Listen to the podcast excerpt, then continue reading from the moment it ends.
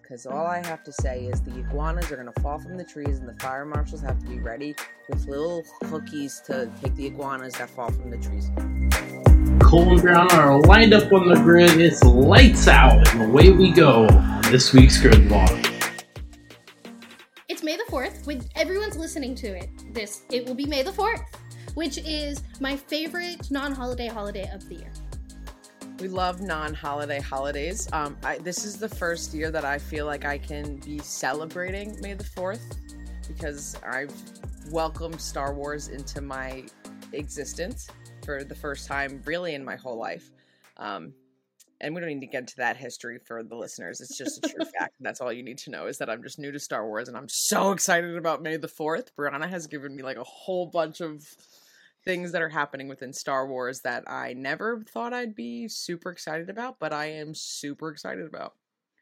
Pre-recording, we had a whole conversation about what both of us want to buy, essentially, because that's really what May the Fourth is. It's mostly like a happy day in a fandom online and buying things. Merch? We like merch. merch? What do you mean Merch. we like merch? We don't we don't know anything about merch. We've never bought merch for anything that we like in our whole lives. So, do you want to know something shocking about my Star Wars fandom, though? As someone who loves Star Wars as much as I love Star Wars, this is my only Star Wars t shirt, and it was a gift. Oh my gosh, you don't have Star Wars clothing. I I also think that I personally find a lot of Star Wars merchandise very ugly. Like I don't think it's nice. Um and the really nice stuff is really expensive. So but yeah, my brother got me this shirt off Etsy for my birthday 2 years ago or Yeah, something like that. that's is really good with birthday gifts. I'm very Yes. impressed with Jared. Yes, he is unbelievably good at gift giving and he'll like it's not like he inquires for what you want. He'll like go find something that he knows you'll like but you would have never thought for yourself. That's the best kind of gifts. That's the Yeah. best gift giver. Is like this is you like this, and you would like knowing you like this. I was gonna say that's a really sick shirt. I love that, and is very very you. If you're listening, this is an Ahsoka Tano shirt that's like modeled off of the final scene in Clone Wars. So you can envision what that is, or you could just go over to YouTube and look at what my shirt is. Uh, but because it's May the 4th coming up, and because I've spent probably the last week of my life watching the new Star Wars Jedi Survivor story on repeat, I have Star Wars on the brain. And at the end of every show, we do something called Yellow Sector Notes, where I just give random tidbits from every single team before we wrap the show up. I thought today we should start the show with race recap notes because there was a race last weekend. There is also Miami coming up, which, by the way, if you didn't get what Nicole was alluding to earlier, she was alluding to the fact that she's in a Miami GP sweatshirt from last year. When I identified as a full McLaren fan, What a different world that was. different, different world, different time. But that's yeah. So the twist to the race recap notes that I'm going to give here is that they are as if we are in the Star Wars universe. I love And- this. Someone is reporting on the race on the HoloNet. Uh, and they're not racing cars, they're racing ships. Because, of course. This is incredible. I loved this idea, and it's still again a Star Wars new. But I was like, yes, we yes, please do this. Last week's Azerbaijan GP was eventful, to say the least. Let's run down some of the big things that happened. Max Verstappen really tapped into the dark side with multiple scandals that covered the HoloNet all weekend. He really hated his assignment this weekend that was given to him by the Order, and he even called fellow Jedi names like Scruffy Nerf Herder. Charles Leclerc used the Force to will his ship into multiple positions because there's no other explanation other than the Force for what he did this weekend. The Alfa Romeo is a hunk of junk. There are no other notes about the Alfa Romeo. And not the good kind, like the Millennium Falcon. The Master bested the Apprentice on the silver Mercedes team, despite an ill timed collision that brought out a flag that could have really swapped the order up. Much to learn, George Russell still has. Speaking of master, speaking of a master and apprentice duo, the Aston Martin team's master gave lessons over the comms during the race to better prepare Lance Stroll for his future Jedi trials. Padawan Logan Sargeant missed the jump to hyperspace on Saturday, and then he had to miss the race. He'll be hoping for a better outcome in his home star system this upcoming weekend. Haas continues to simply exist in the galaxy, but I have nothing to report on their activities. Esteban Ocon exhibited amazing control of his emotions after everything seemed to go wrong around him for the second week in a row. The French droids struggled to set up their ships this week. After last week, I wouldn't have judged Esteban for de- I wouldn't have judged Esteban for tapping into the dark side, but it was masterful that he did not. Padawan Piastri and newly knighted Norris seem to have a delightful time this week with the new parts on their ships. And finally, never tell Yuki the odds, because fighting for points every week in that hunk of a junk that is his ship deserves much more acclaim across all Hollow News outlets. And that was the Azerbaijan Grand Prix. In Star Wars. I can't wait to see what I do in post. Oh my gosh, that was so funny. I loved that. And I think now I would just want to do a race recap in like different cinematic universes all the time because I loved that. I thought that was so funny. If you were listening to this and you did not enjoy that, I'm so sorry you're not as much of a nerd or like to have as much fun as we do because that was so great. I know. I was writing it and I was like, wow, if you know no Star Wars, none of this will make sense. But if you go over to YouTube, you could watch like every moment where Nicole just like breaks down, like half of everything I said out of the corner of my eye. I could just see Nicole. Like I couldn't actually see Nicole. I just saw like a blue blob in the corner that is her sweater. The Logan Sargeant like missing the jump to light speed hyperspace. hyperspace to hyper yeah hyperspace and just that was such great like just wow wow wow and Fernando and Jedi Trials I just such a great way of describing what happened at Baku this weekend. Happy May the 4th. Happy May the 4th. May the 4th be with you. in a less goofy tone, there were some entertaining things that I think are worth chatting about in this back small window we have before Miami, and there's new storylines and new things. And my big question leaving the week is actually like the most entertaining moment for me was George thinking that Max and him were gonna have like a bro good fight moment, and Max just lost it. So my question is is this like a momentary like Max loses it frequently? Like this is just a thing he does. So do you think he just lost it or is this a rivalry we could actually look forward to seeing? What are your thoughts? So my personal opinion is that it was just a one-off max temper tantrum type moment. Um, but that's only because like my brain like I don't want to say laughs when I hear like it's a Max Verstappen George Russell rivalry, but like I'm like to where? But like that's all in my own head of anything. I think it was like a one-time incident and we also have seen Max have certain reactions like this with other drivers, especially when it causes damage to his vehicle and not necessarily damage to theirs. Um, so my opinion is that it's a one-off, but it is very f- fun to entertain the idea of like if this will be a rivalry. But that's just what I think. What is your take? Do you think this is now like the storyline that it's going to be like George versus Max? Like I don't think the Mercedes car is good enough for this to be a storyline this season.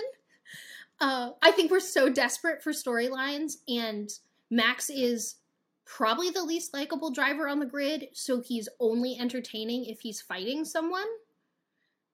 Therefore, to me, I'll say to me, there are definitely people that like this. I I personally think for the overarching story, Max needs to be the villain. So I, I think three, four years from now, there's like great potential for this to be the crazy. Like these two drivers would just murder each other. Like I, like this would be crazy. Yeah. And so I think everyone is like eyes lit up and we're like, ooh, this would be fun.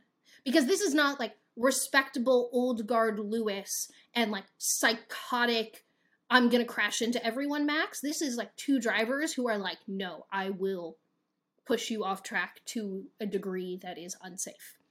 Um, so that sounds fun, but I think we're three or four years away still. Yeah, it's definitely not like a right now thing.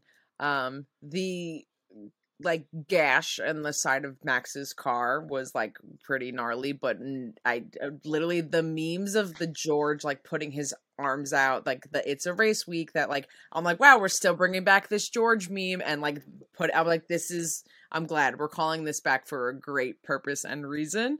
Um, and then I just also love, you know, like F1 TV just immediately being like, oh, they're discussing, and you just hear like curse word here, that the oh, sorry about that. And I'm just like, wow, this is nuts. And George just like walks away. Like there could be like a compilation of Max getting into verbal arguments with drivers and them just being like, dee, dee, dee, dee, Okay. dee, na na na, bye Yeah. bye bye. Yeah, but you know, Max Verstappen getting into a fight with someone who's like cursing is ah sugar. Like it's not. it's a different type of like opponent for Max. But George Russell in the car is a like a war criminal. Like he turns on this different persona that I so I I agree. I think out of the car, Max would be like super aggressive, and George would be like okay. But in the car, George is still that aggressive. Mhm. Like sometimes even more so because right now he's fighting with a car that is not easy winnings. right, right, right, right. So- which makes sense Yeah, as I don't know. how like this all occurred this weekend.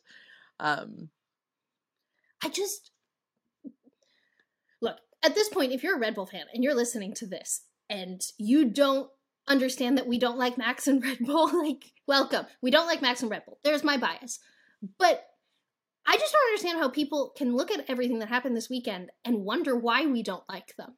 Max spent the entire weekend complaining about how he doesn't want to race in F1 anymore, then got mad that someone raced some, him the same way that he races everyone else, but still was comfortably P3, by the way, with the giant gash in his side pod because the Red Bull's a rocket ship. And, like, then calls another driver curse words and names. And, like, yeah, I mean, they're all competitors and it's the heat of the moment, but it's just unbelievably unlikable. And yeah, un- it, it's so like the pot calling the kettle black. Like I just saw so many posts this weekend of like taking all of Max's quotes of like, "Oh, you can't do that," or like, "Oh, nice pass," and like, "Yeah, I know how to do that, and I didn't crash into it." I, excuse me, I didn't crash into anyone. And then like I saw people taking all of those quotes and all of the racing incidents that he has caused. Air quotes are happening if you're not a cool cat and watching.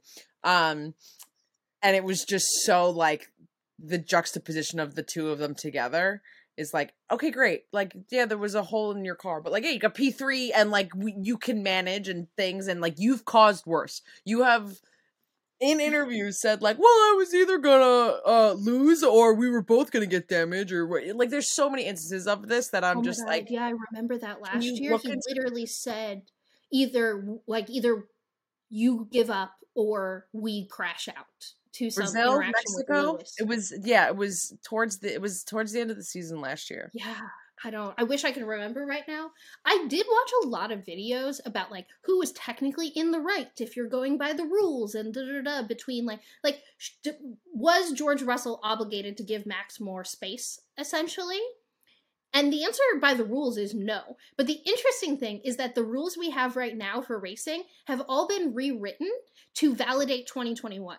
So the rules we had in 2021 were different than the rules now. By the 2021 racing rules, Max deserved more space from George. Because Max was such a menace on the track in 2021 to Lewis, and they wanted to validate that championship in 20 for last year, they changed the rules to make what George did that Max hated so much okay. Wow. It's like so much I could say that I almost just want to say nothing because it's just Like that's right there. Like that's all you need when it comes to like Max's attitude as a driver. And some people love that. Some people love like the Right. ultimate like ruthlessness of a driver and like that's what you want and like that's cool, Cool. for like cool, great. Not I, whatever. Not me. No. Yeah. I can't can't relate. But not the fun Max. part of this story is I can't wait for two or three years from now when we can circle back and be like, ah, this was the beginning of George and Max hating each other or some like 100%. silly nonsense like that. Yes, yes, yes. Uh, on the other side, and by the other side, I mean the bottom half of the grid, um, we did see some of our first big upgrades of the season, which was really exciting. McLaren no longer has a tractor. What happened? Like I Magic Floor? We were talking about this a week ago and you were like, "Ah, Alpine and McLaren, it's going to be a Magic Floor." And like for one of them it definitely wasn't and like for McLaren it like maybe was and not again, they're not like showing up on a podium, but McLaren went from like not finishing a race and having like crazy problems and everyone being like, "Oh, we love the car. We just have to like look at it with our eyes closed. Like it's great." And upgrades are happening and it didn't it wasn't a dumpster fire. I think it was it's interesting because everyone, all the experts said that the like McLaren's been pitching that they're bringing a B spec. This was not a B spec. This was a new floor and a couple of other little bits in places. I'm not trying to undermine that it was a big upgrade because it was a big upgrade, but it wasn't a B spec car. Uh, Lando, I think, put it very well that this is the car they should have started the year with Yeah. and this definitely feels that way. Like this does not put them in the Aston Martin, Mercedes, Ferrari conversation, but what it will do is because Lando is such a qualifying specialist, occasionally he might deliver a shocker and outqualify one of those three team six drivers in that like tier below Red Bull. And we might all say, "Whoa, look at the McLaren!" But it will be a mirage of Lando Norris, in my personal opinion. No, I But- I agree. I, I agree with you there. I mean, even when I see and I- knowing that there was upgrades with McLaren this weekend, anytime I saw Lando, anyway, I like I take that with a grain of salt of like ah, but like Lando can operate a car. Lando can figure out the same. I mean, it's very similar to kind of what I feel like Charles was this weekend. when like he was probably fighting with every bit that he could to like maintain that P3 and just like who knows you know how exhausted he probably was at the end of it but that boy needed a podium more than like a fish needs water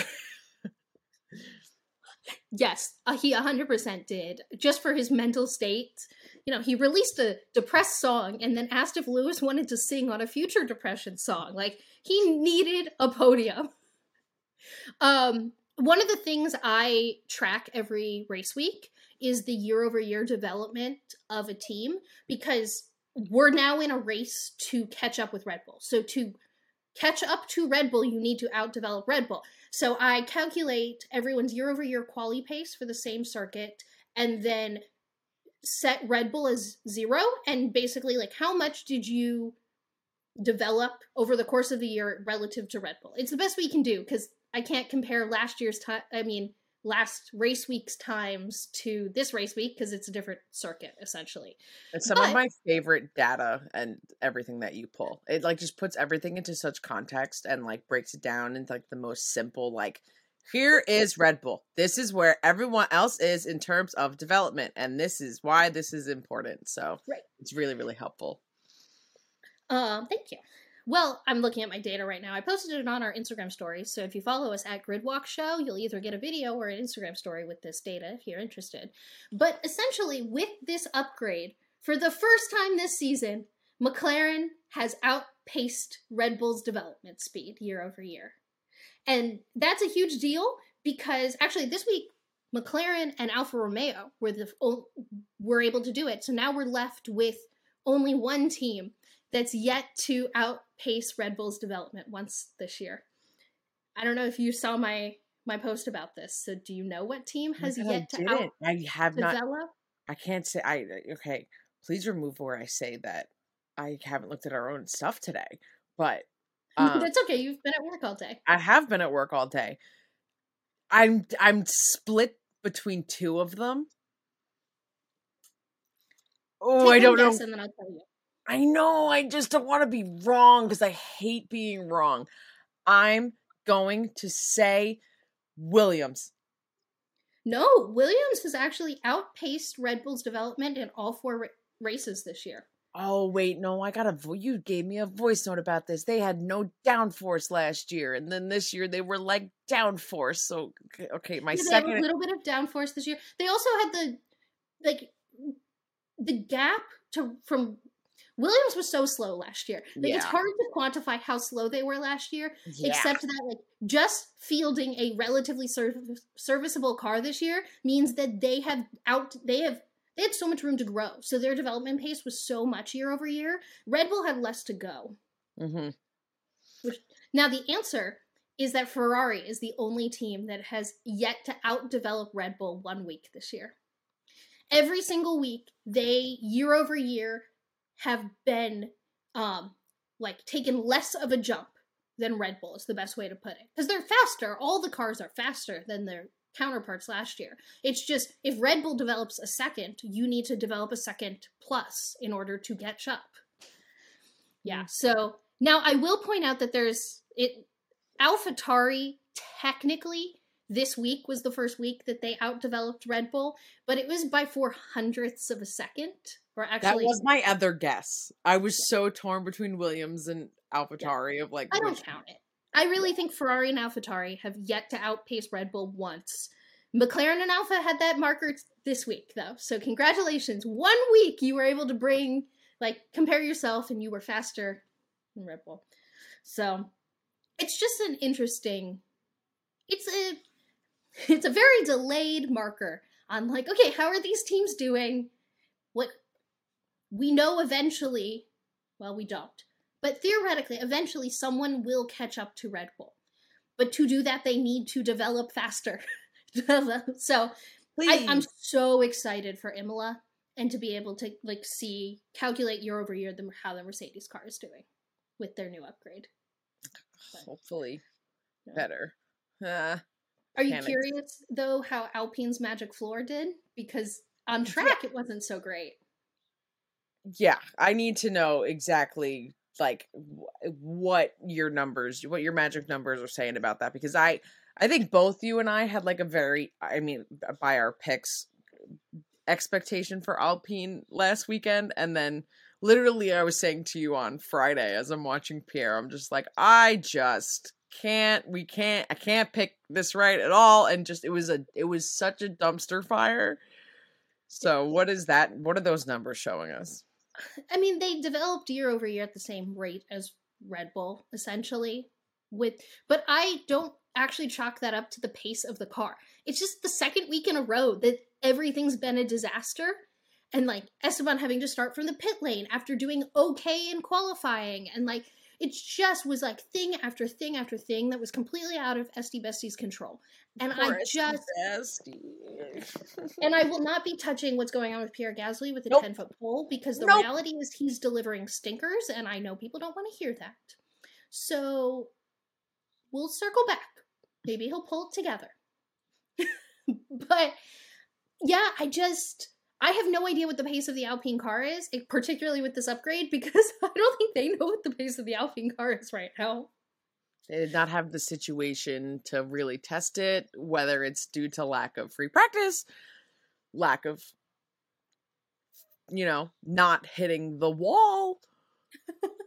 there was, you know, a couple of instances this weekend that definitely didn't let them fully understand um, what their car can do. And I just want Esteban to be happy.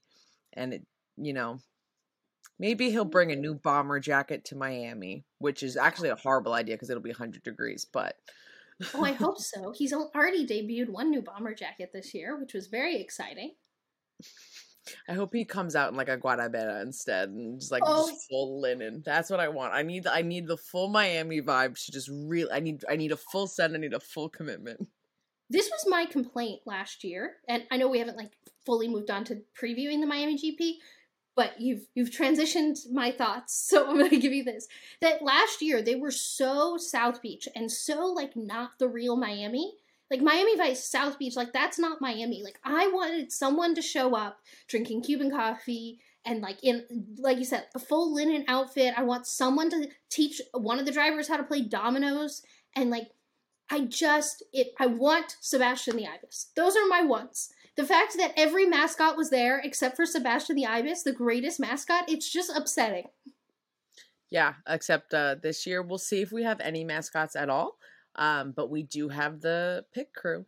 But mm. mm-hmm. I forgot. I forgot. But like the Dolphins mascot is not the same thing. It's just ah Look, I agree with you. If I were to see Sebastian the Ibis interacting with any F1 driver at all, even Max, I think I would like melt. Like I think yeah. I would just be like, this can't happen. This can't I mean they have the like Red Bull show car. I'm I have not been to UM's campus this year, so I have not seen which car it is. So this is me making the assumption that it's the show car. It's on campus. Year.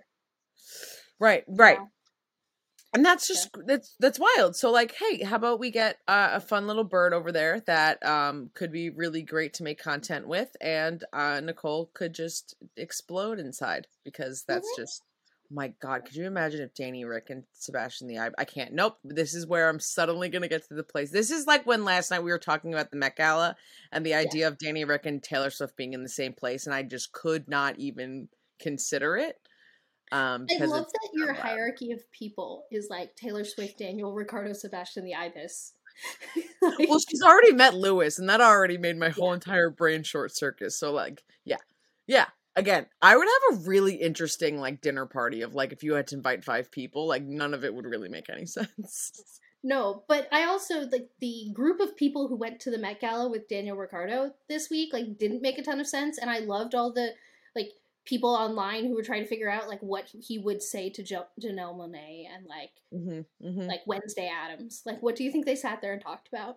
I, who even knows? I think he's. I think it was just like everyone was very much giving the like. Danny Rick is apparently going to be there, and his outfit is going to be basic, and people are going to yell at him for it, and it's okay because he's going to be there, and uh, yeah, it's very funny. Right, and that's exactly what happened, and um his outfit was, you know, not the it was not Pedro Pascal, it was not Taika Waititi, it was not anything at all. But he wore tweed, which was very on theme, and I don't need to get into the whole. There's not an entire like gossip grid about the Met Gala this week because no. it would just be unnecessary, and we only need to but talk we'll about. We'll definitely it. wrap it in because yeah. there will 100% be a gossip grid after the Miami GP, and we'll circle back and talk about anything Met Gala related that needs to be said for sure. Right. Right. Um, but I don't know. I think it would be very interesting. A lot there was a lot of quotes after Lewis last went to the Met Gala and Danny Rick was quoted of just like it's just like not my scene and um I'm curious like what were your thoughts on the format this weekend? I felt overwhelmed. Um I don't know if it was just like I like really watching quali and like my Friday workday was just like really crazy and I was going into the weekend of like all right this is different I I'm a big fan of like the traditional like race week format but like I'll give it a chance and two quali sounds really great. I was stressed. I felt like I didn't have enough information like of watching free practice. I didn't get enough Brianna voice notes of going into quali like knowing what I should be looking for, let alone it was in the middle of the workday and I had to be watching quali and I can't even say watching. It was like on, the sound was off, and I was had to be doing my job. So mm-hmm. it just was not the traditional qualifying experience. I mean, it was also just when you get a safety car like so quick and like kind of any race aspect when it comes to the sprint. I was like, when it comes to the sprint, I was like, all right, well now we're we're just stalling, and this is 17 laps, and like I, I, if there was ever a time for them to call a red flag. Hello. I was like, let's just take care. Like, can we just pause for a second? Because I just feel like we're wasting time. So it almost felt like it was like a launch that probably people would want to do over again. I would like to see it one more time and hopefully I'd just be able to like absorb it the right way and maybe teams can like try uh, like adjusting where they're using their strategy differently. I don't know. It just suddenly felt like it was like no racing to like here's all of this new stuff, and I was suddenly like could didn't I felt like the Mr. Krabs meme of like I don't know where to go and there's quali on a Friday. so that's a hundred percent the best descriptor is the Mr. Krabs meme. Yeah, I I thought this was better than the format of the prior sprint weekends. Yes. That But- is a great point. Yeah. I was explaining so the rationale. I've already explained this to like other people in my life before, so I'm hoping that I can explain this in a way that makes a lot of sense. The teams just treat the sprint race as a organized race pace simulator for the Grand Prix. Some of the teams in the back of the grid even like went in for a pit stop to try out different tires at a certain point because they had no chance of getting into the points nor did they care enough to. They just were like, "Ah, let's practice." Like, so in the prior format, I felt like we had three practices, a quali and a Grand Prix, because they treated the sprint like a practice. hmm This weekend, I don't think the new format made the sprint race more exciting. It still felt like a practice. But instead of having three practices, a quali, and a Grand Prix, I felt like we had two practices, one that's just poorly marketed, two qualies, and a Grand Prix. So it does feel like an improvement because I will just always love qualifying. And the drivers can't help themselves. They're going to go all out and try to qualify well. Yeah, so while the teams that mentality of like those type of drivers and there's a countdown clock and like people are going to be eliminated like no matter what their strategy is of like oh we'll try this that no they're going to be like no well i need to keep going and i need to make it so there's going to be some part of them that has that like competitive drive Right. And I love quality. It's my favorite part of the weekend. That being said, I think the only thing they got wrong, like I would have probably been coming in here being like, that was overwhelming, that was a lot, but I had a lot of fun. If they swapped Grand Prix qualing and sprint shootout. I hated that Saturday felt like this self contained thing that didn't quite matter a lot.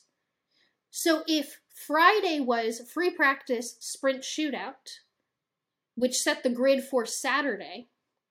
And then Saturday was quali, then sprint, and then you had the race. Then it also feels normal. Like if maybe you're not interested in the sprint, you could still know that you're watching quali on Saturday and the race on Sunday. And I Mhm, think it that's a doesn't good mess thing. with your schedule of things i yeah wow i would that almost it, that just makes so much sense to me Thank you. F1, you can take that idea for free. no don't take it for yeah, free I think they probably thought it was a good idea to be able to market Saturday as sprint day, but it just felt unimportant. And like I do, I also think it's really important that you get the post quali build up and that you get to talk to people about oh my gosh so and so is in this position in the grid what does that mean and like that kind of discourse and when the turnaround time well admittedly the turnaround time for me was immediate because sprint shootout was at 3 a.m. or something on my time, and then the sprint was at 6 a.m. So I just woke up at 4 and watched them back to back. But even if I watched them live, who in my life am I going to call at 4 a.m. to be like, did you see the sprint shootout results? Like, aka me how we had a podcast but it would be seven for me Yeah. So. So essentially, I think that if you did the sprint quali the day before, and then you had that full day to speculate, and then you have the Grand Prix quali at a normal time on Saturday, then you still have a full day to speculate for the Grand Prix. So Mhm. it, I think that's important. That's what they're missing is that you need to be able to build hype from a qualifying to a race session, even if that race session is a sprint and no one will care. That's okay. Think it's very fair. Yeah, someone that was like last week really hyped about the sprint shootout. I just as I'm watching it, I think I even said to you, like it just doesn't make me want to like throw my arms backwards and scream sprint shootout. Like it just didn't have as the same like ah as I wanted it to. And maybe it could just be like the reshuffling of the calendar. But I feel like that would make a lot of sense. And I just want my race I want my Grand Prix quali on Saturday. I I I, it's it's it was too much. I felt overwhelmed, and I just felt like I didn't, I couldn't absorb everything going on all the time.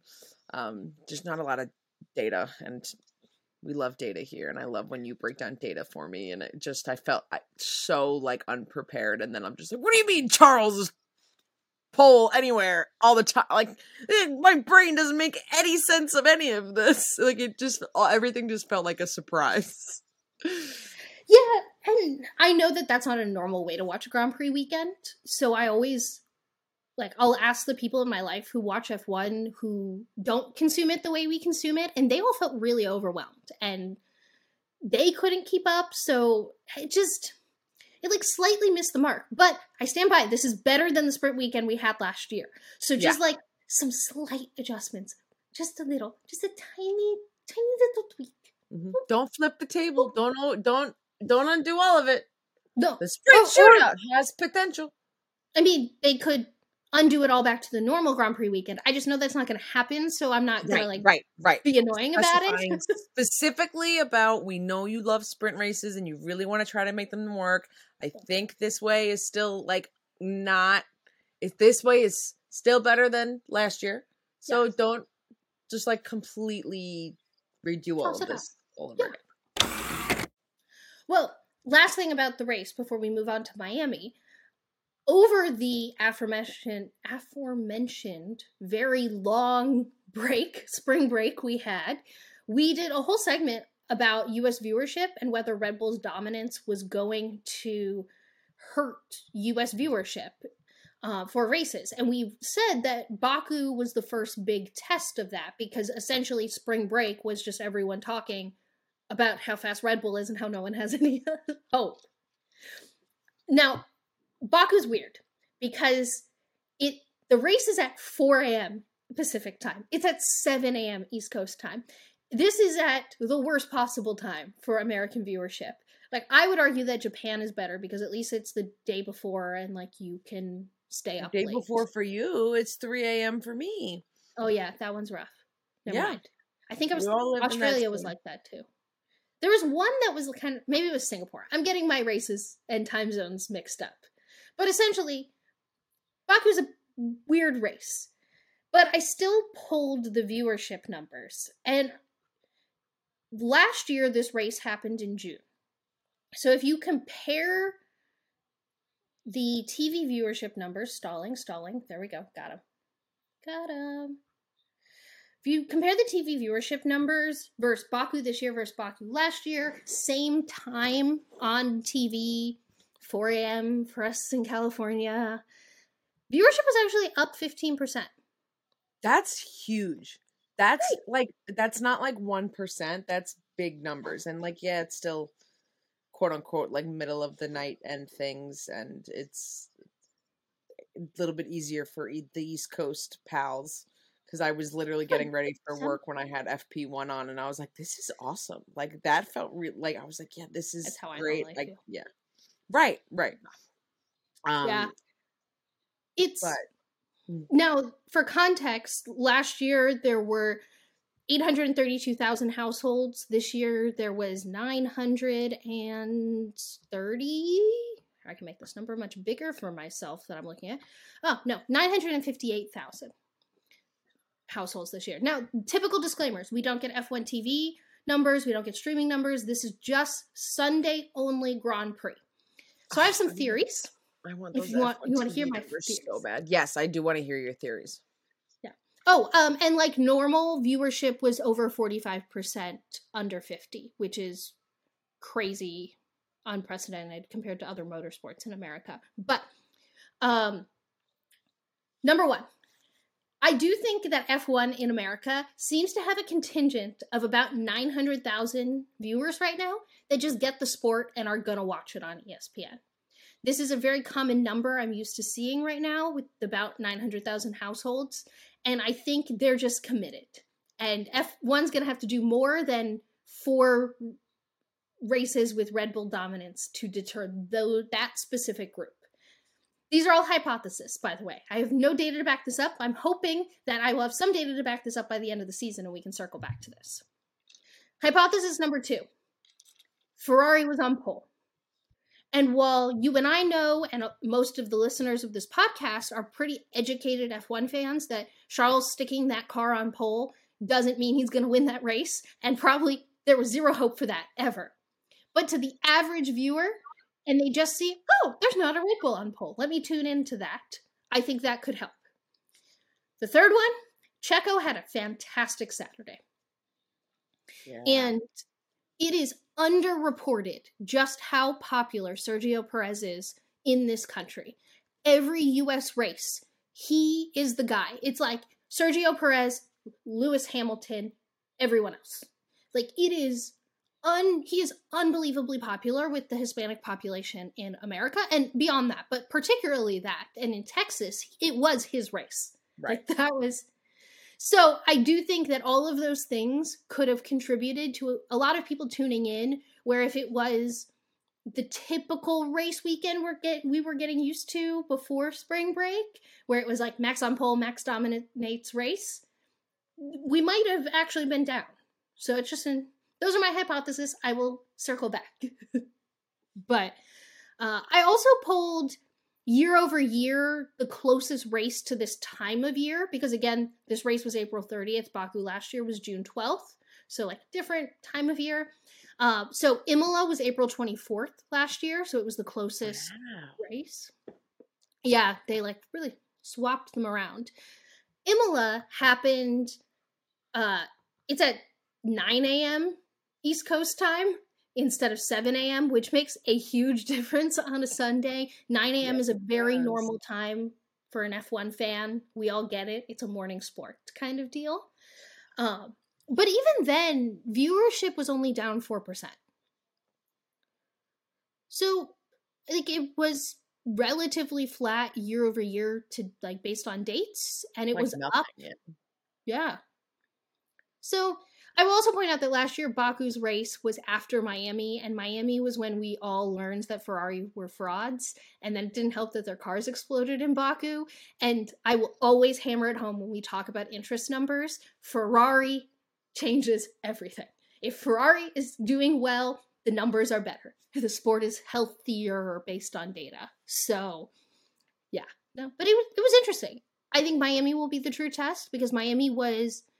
I don't think the U.S. Grand Prix passed it last year. It was the most watched Grand Prix in America ever. I want to agree with you because I feel like that is right. And it was just such a big and the coverage for the Miami GP last year was wild. I mean, like ESPN was like broadcast like literally just from Hard Rock Stadium, Right. Miami Autodrome. I still have to get used to like depending on what sport I'm talking about, what venue it is. It's the Hard Um, Rock Stadium. Yeah, right. Yeah. So I I would be shocked if they were up this upcoming week. But it's so far the numbers this year have shocked me in the sense that I think you we hear a lot about how we've already heard so much about how boring this season is and how viewership is going to go down and I've yet to see that materialize. So is this the week? I, I mean, I hope not. Not for me, and I know it's not for you. No. of all of the weekends that we're gonna watch, I am hyped for the Miami GP, but that's a bias. So it's a race week again, so we're going to run through our predictions. Uh, last week, we both were correct that Fernando Alonso. Oh no, we were both correct that Lance Stroll was P7. I was correct that Fernando, Fernando Alonso was P4. We were both correct in the sprint that Red Bull was going to score the most points. That was the extent of it. We really got most of the other things wrong. Um, and I have now pulled in the lead by eight or nine points, I believe.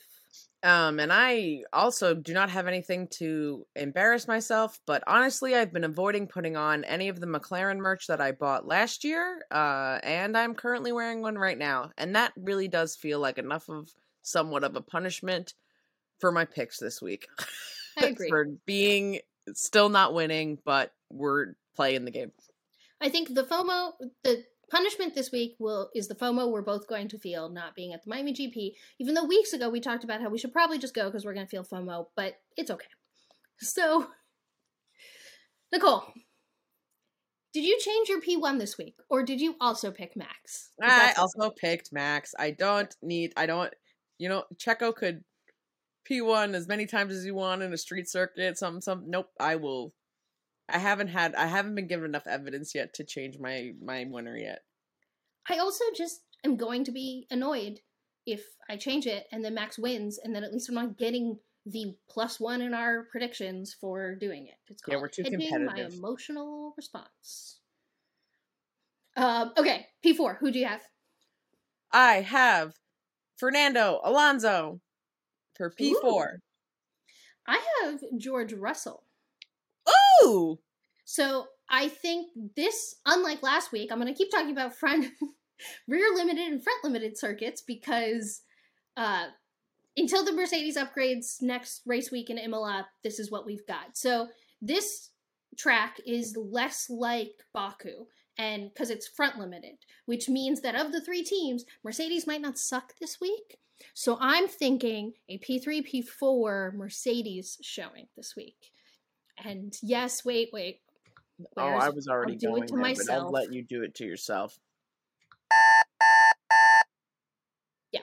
So, uh, is it hopeful? Yes. Do I think a Mercedes is going to be on the podium? Yes. And I think if I think Lewis is going to be on the podium, George is going to be P4.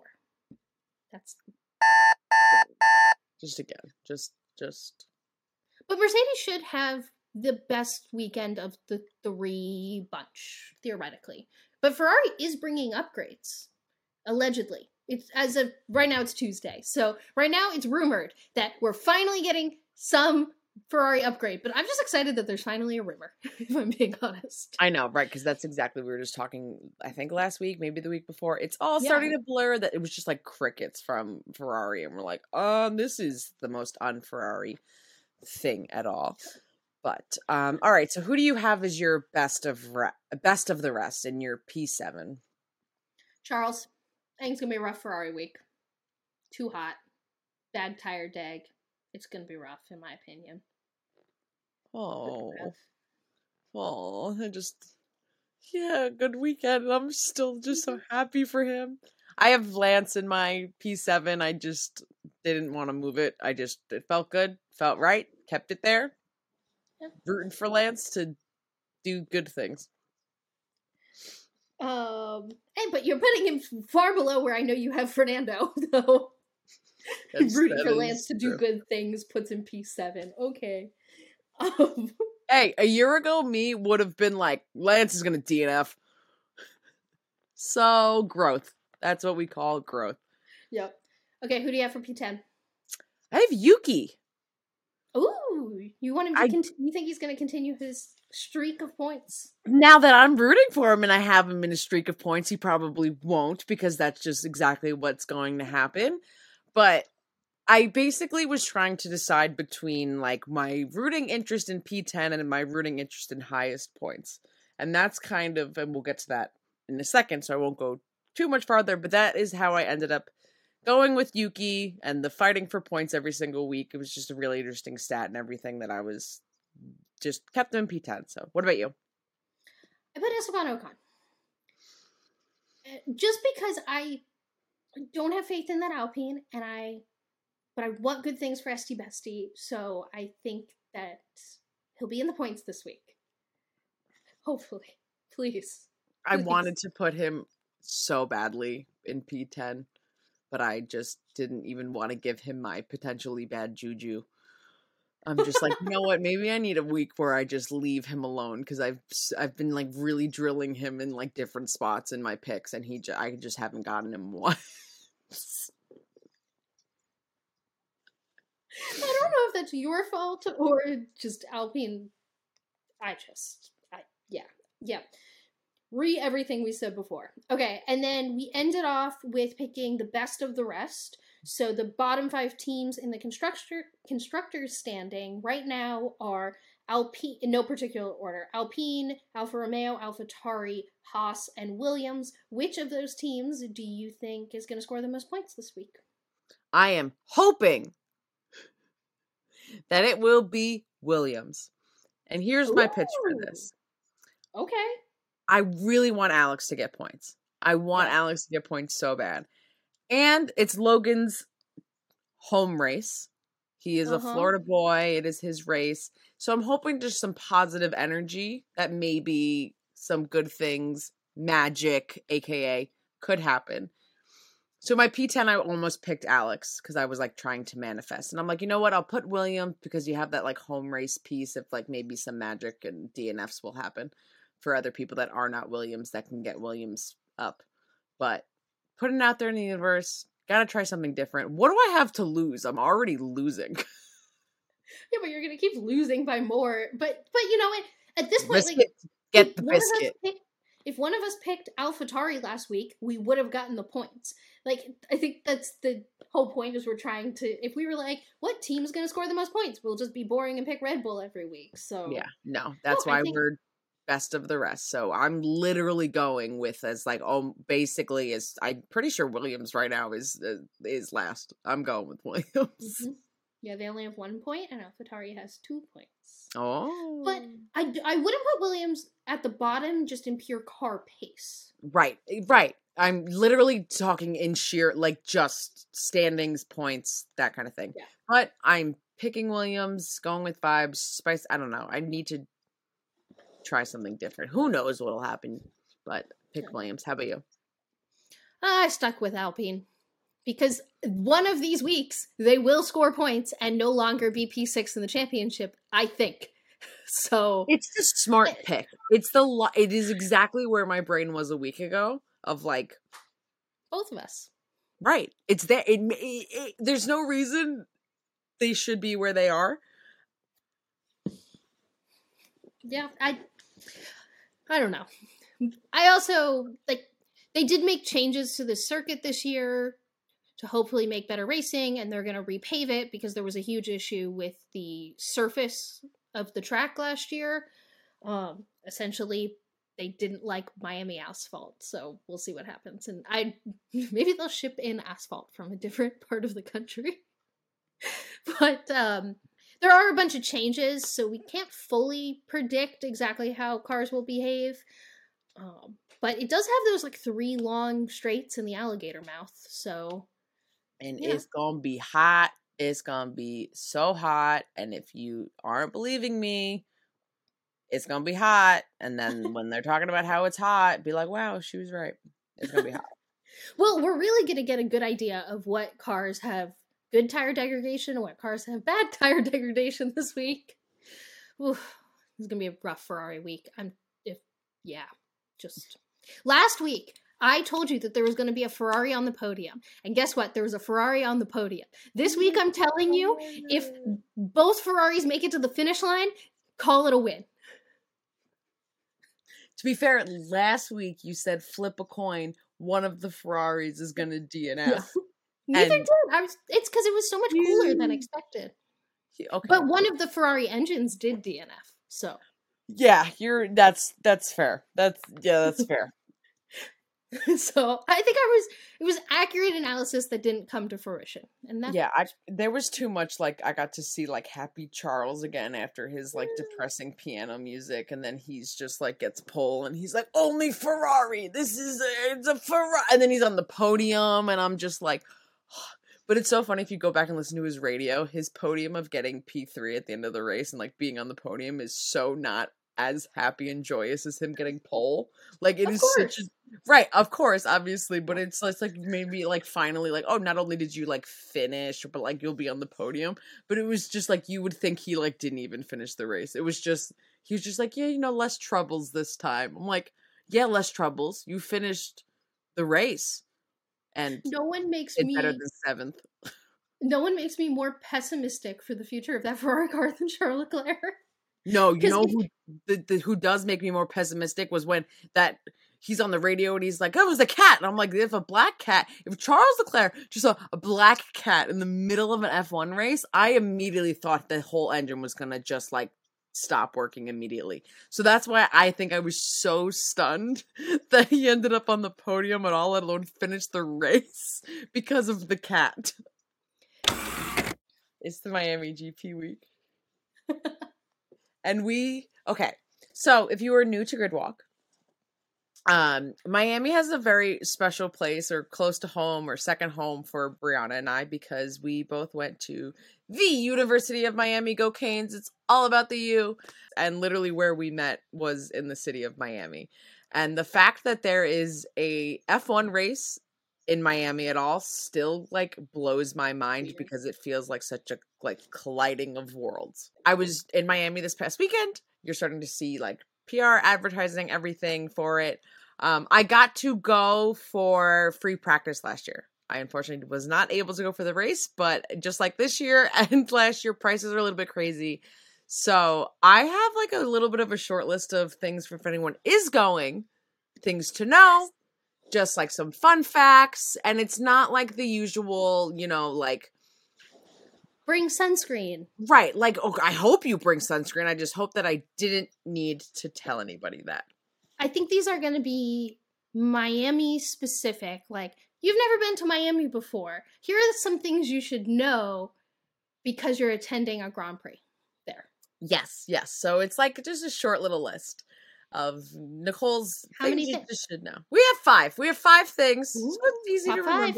So Miami Grand Prix things that you should know if you have just not really been familiar with Miami at all.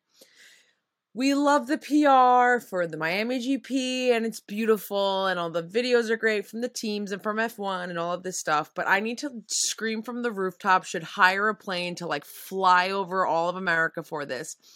The Miami Grand Prix will not be in South Beach. It will not be in downtown Miami. It will not be in any place where you hear the word Miami and what you think of in your head. That's not where the race is going to be. The race is in Miami Gardens. You will be basically landlocked. The closest body of water to you, it's not again, it's not very far, but will be the Ah. pools next to the no, but it'll be the pools next to the the yachts at the race. You're like 45 minutes without traffic from basically South Beach, Fort Lauderdale, Hollywood. 45 minutes is so generous and just like a really rough estimate if you get unbelievably lucky. So and there if will be traffic. you are getting ahead of my Sorry, point. sorry, I haven't seen your podium. Of course, yes, right. It's, it's in the middle of nowhere, like literally, like it is in the Everglades. It is sinking, middle of nowhere. Yeah. It's definitely you are right next to the turnpike. So just prepare yourselves that like if you booked a hotel and you're in South Beach, then you put in like, oh, the Formula One race, and you're like, oh, this is like really far away. It kind of is. Point two, traffic. now, you think you know traffic. I'm to say right now that unless you are from Miami, Los Angeles, or New York, and I'll throw in Atlanta for my slight personal experience, you will not be prepared for whatever traffic that you will experience going into this race weekend. Uh, it will be bad. Friday will be a nightmare. So if you are going to free practice at all, leave so early. Be there all day. Be there for free practice one because even with free practice one, you will have traffic. In my I also- opinion, go ahead. Want to point out Nicole's level of expertise here. It's not because she attended one free practice at Hard Rock Stadium last year. It's because that's where the University of Miami plays football. So every and both of us went to every home game for the 4 years we lived there and then Nicole graduated in 2017 and literally until this month has lived in Yeah. Miami and has attended every football game there, which means that from 2013 to 2022, Nicole Katz went to almost every football game and has to and has lived what she is telling you. So I just wanted to like back that up. I'm sorry I put you in your feels. No, I'm I so suddenly just I, I it was in my feels and I just suddenly like really felt my age. But like, yes, best option 100% is to use the shuttles for this race. Do not Uber. Like the parking, trying to get parking, those passes like sell out so fast you're not going to be able to get one. And like, do not park your car at Walmart next to Hard Rock. They will tow your car. Uh, going to the food court areas. There was a couple of different big food court places that were in big tents last year where you could walk around and try different Miami cuisines and they have like your basic hamburgers, french fries, whatever, whatever, whatever. Walk around and you can find food options that not only are not your Miami GP prices, but are also authentic like Miami cuisine. I love Cuban food. The idea of leaving Miami and not having like my favorite Cuban food places like right next door is very, very sad. And at the GP last year, I was able to find really fire Cuban food. Uh, so just walk around, investigate. Like you can find things that won't like break your bank that you already broke by having a ticket there. don't leave Miami without trying Cuban food. Please. Like, I understand that people think of South Beach and Miami Vice and all these things that aren't actually Miami, but like, try Cuban food. Go to Versailles. Like, have Cuban coffee. Eat a croqueta. Like, please, please. I don't even care if it's good, authentic Cuban food. Like, make time for it. I care. Go somewhere. I do. Right. Like, yes. on the right. ranking of you Of- went to Miami and you at least tried some Cuban food or some Cuban breakfast at the bare minimum right, right. versus not even attempting. Like I will take you trying and failing.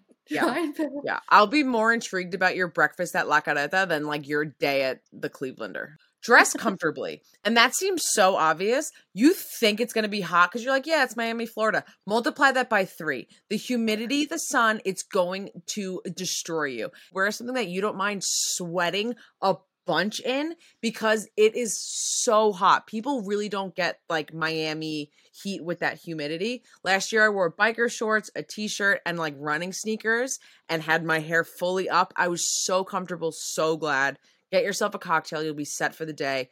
If you're going and you're going to look cute, be there for your pictures, bring a change of clothes because it's it's rough. Unless you have very nice tickets that bring you to air conditioning, then A plus for you, wear whatever you want.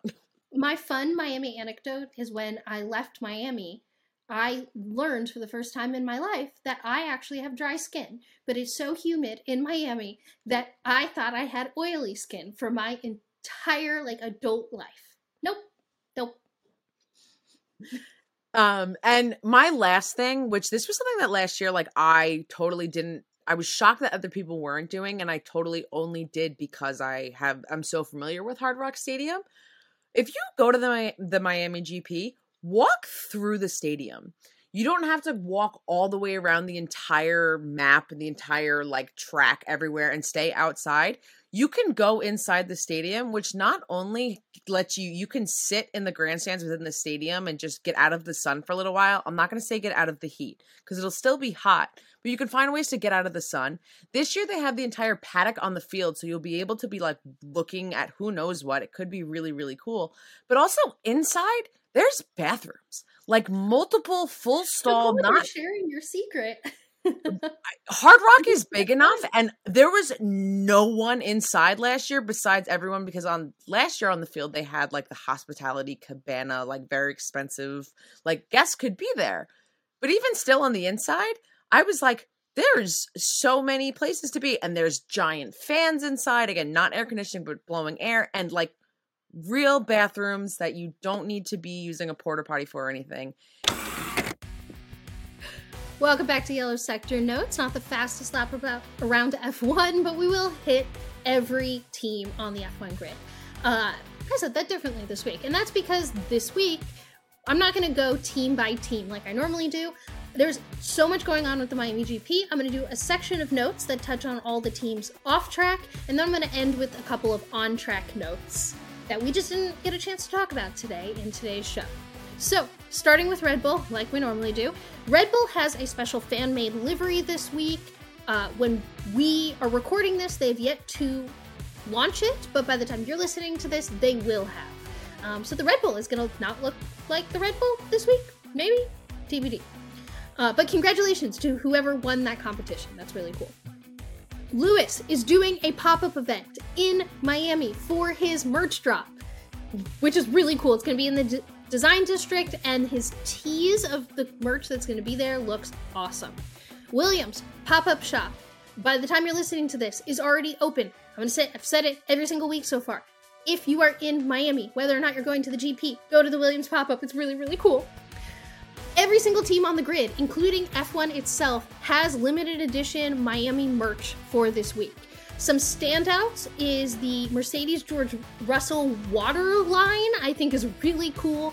McLaren, not shockingly, has some really sick merch and jerseys, so much so that me, not a McLaren fan, considered purchasing some of it. Uh, then there's the muddled group of people who did Miami Vice, and then there's Ferrari. Um, also, then there's Alpine. Uh, I actually think Ferrari did better than Alpine, but Yeah. subjective opinion. so, buy what you like. I actually think the really cool thing about every single team doing something is that there's going to be something that you like. So that that's cool. There's a good diversity of things, except for everyone who just did Miami Vice. Uh, Haas will be doing a pop up event, not this weekend, but Mother's Day with MoneyGram at the Aventura Mall. Daniel Ricciardo is not on the grid, but he met the Queen of Genovia at the Met Gala, and that is much cooler in my opinion. That video short circuited my brain. I was waiting all last night of I knew his outfit was going to be basic. I'm not here to critique it. It was literally what I expected as much as I wanted it to be, but it was the Honey Badgers first met and it, it the video of him like with Anne Hathaway just did like so much to my brain. Um, just because I know this and need to share this to this the only place I can share. He was wearing a designer called Thom Browne, and he was dressed. Then this designer also dressed Jenna Ortega, Janelle Monáe, Alexander Skarsgård, Pusha T, Olivia Rodrigo, and it, literally, if you look at Jenna Ortega and Daniel Ricciardo next to each other, technically they match. They were both wearing the same tweed, but that does not matter because Anne Hathaway is an F1 fan, and their entire interaction, as Anne Hathaway is in one of my favorite outfits of the entire night, was just like, oh my god, I love, I'm a big F1 fan. So, Queen of Genovia, who the heck is your team? Where's your allegiance? I need to know. You don't follow anyone on Instagram, so I have a lot of questions. Thank you. That's all. If you're an MBA student at Harvard, you can now take classes and learn from Toto Wolff. He is now an associate professor there. AutoNation is officially sponsoring F1 for the first time. This is a big deal because they're a huge American motorsports sponsor. They're also uh, they're sponsoring Alpine. I said they're sponsoring F1. They're sponsoring Alpine in particular on the F1 grid, and part of the deal is that they're also going to sell Alpine cars in America through AutoNation. So for the first time, you can actually buy an Alpine car in the US. Last off track thing Charles invited everyone to pre save his second song that's about Miami, but Miami hasn't happened yet. But go save his second song. Now, a couple of on track things to wrap this up this week. Mike Krack was interviewed this week and predicted that F1 is going to be going away from combustion engines in the next 20 years. So, not anytime soon, but notable that he said that. Uh, there's clearly something going on that's much worse than we expected with the F1 Academy. Uh, not only do we still not have a broadcast, but if you go to their website, it actually doesn't have the FIA logo in the header. And while they're included in the F1's website header, if you navigate to the F2 or F3 website, the F1 Academy disappears. So there's definitely a lot going on behind the scenes other than what the press release put out, which is just that infrastructure is hard. There seems to be something going on, and while websites don't prove anything, I thought it was worth pointing out, and we should all keep a close eye on what is going on there. Last but not least, we touched on it a little bit, but rumors are that Ferrari will finally bring their first upgrade of the season this week. They're the only team on the grid that has not outdeveloped Red Bull once year over year, so thank goodness. Please put something new on that car, please.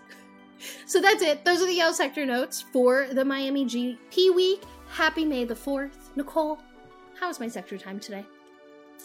Your sector time was definitely faster than whenever Rihanna got to the Met Gala, but very much worth the wait as always. We wait for Rihanna. I'll wait for her anywhere. 100%.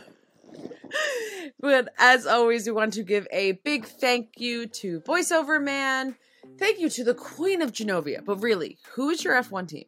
Where's your allegiance? You hopped up on Drag Race, which was already exciting for me, and now you're an F1 fan, and I think we need to be best friends. And also, your outfit was fantastic. And thank you to our four legged executive producers. One is waiting for me to snuggle him as he lays on my bedroom floor. Parker says, Hi, everyone. Make sure you turn on auto downloads, rate and review the pod, let us know what you love, give us five stars. Please be nice, but it really, really helps us out. And I'll take two seconds of your day to literally probably make our entire month, if not year, of just giving us a fantastic review of what you love. Especially you folks on Apple Podcasts and all of your blue text messages. Pretty please give us a review. Let us know what you're liking. We want to continue to improve the show as uh, we want to make it better for you. So follow us also on any of the social media platforms that you use We are giving you F1 content every single day of the week, not just on days of our show. We will be back every Thursday, and we hope you join us. Today felt like a. Oh, no.